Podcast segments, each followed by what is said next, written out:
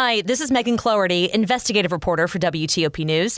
If you like top news from WTOP, we think you'll love our new podcast called the DMV Download, where we take a more in depth look at the biggest local stories of the day happening in our area.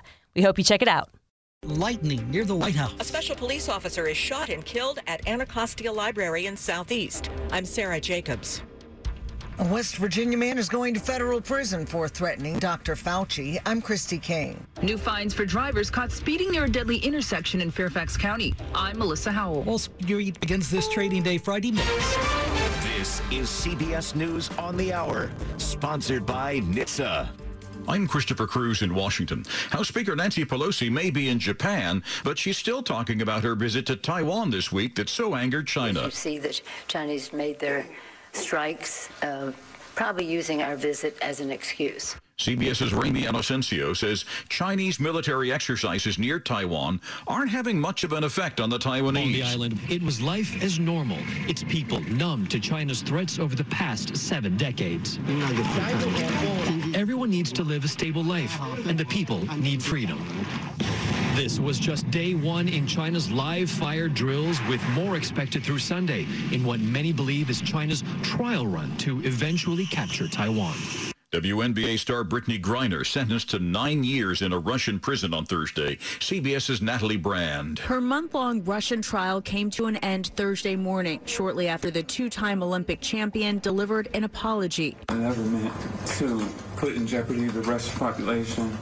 I never meant to break any laws. Griner's lawyers argued the Phoenix Mercury Center brought vape cartridges with cannabis oil by mistake when she flew to Moscow in February to play basketball in Russia during the offseason.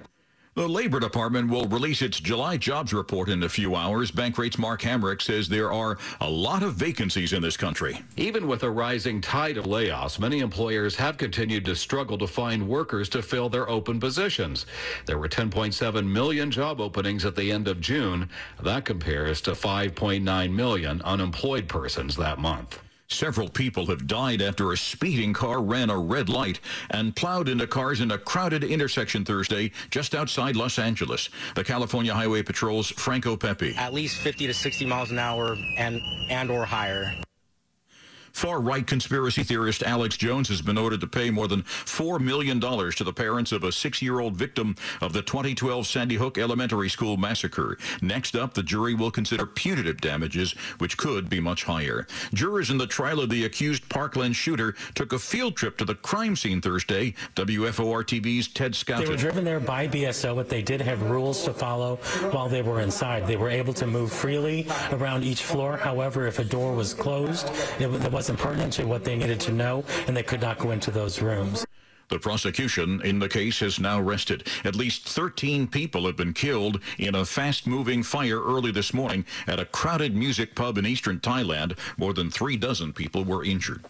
This is CBS News. Melissa from Michigan. I work an extra part-time job serving lunch at my child's school, but I still can't afford to put food on our table. Daniel from California. Choosing whether to pay the rent or pay to fix the car to get to work doesn't leave us with much at all. Now we can't even pay for meals. Hunger is a story we can end. End it at feedingamerica.org. Brought to you by Feeding America and the Ad Council. WTOP at 303. Good Friday morning, August 5th, 2022. It'll be partly sunny, hot, and muggy this Friday, heading into the weekend. Late day thunderstorms, some heavy. The high in the low 90s, it'll feel like 100 today. You're waking up to 72 degrees in our nation's capital. Good morning, welcome in. I'm Dean Lane. Topping the local stories we're following for you this morning, maybe you've heard the phrase, when thunder roars, go indoors, because lightning is very, very dangerous. And what happened Thursday evening locally near the White House proves just that. Vito Maggiolo with the DC Fire and EMS says this morning a lightning strike in Lafayette Park left several people hurt, seriously hurt. When we arrived, we found a total of four patients. There were two adult males and there were two adult females. All four were suffering from critical life-threatening injuries. It happened just before 7 o'clock last evening, Thursday evening. There are many unanswered questions this morning after a D.C. Library police officer is shot to death during a training exercise at a library in Southeast. DC Police Chief Robert Contee says the special police officer was shot during an exercise involving baton training.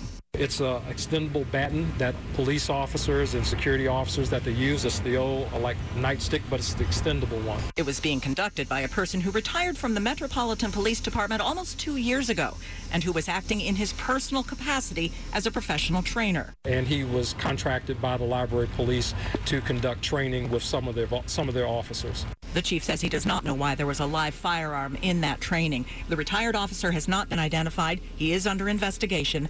The name of the special police officer is being withheld until her family is notified.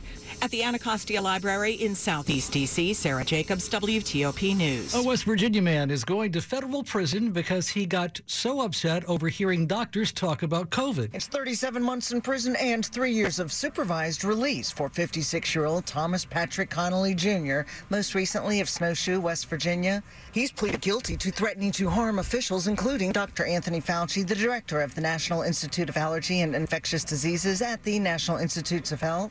Connolly was upset hearing talk about COVID 19 and its testing and prevention. One of the emails threatening Dr. Fauci and his family said they'd be dragged into the street, beaten to death, and set on fire. Kristi King, WTOP News.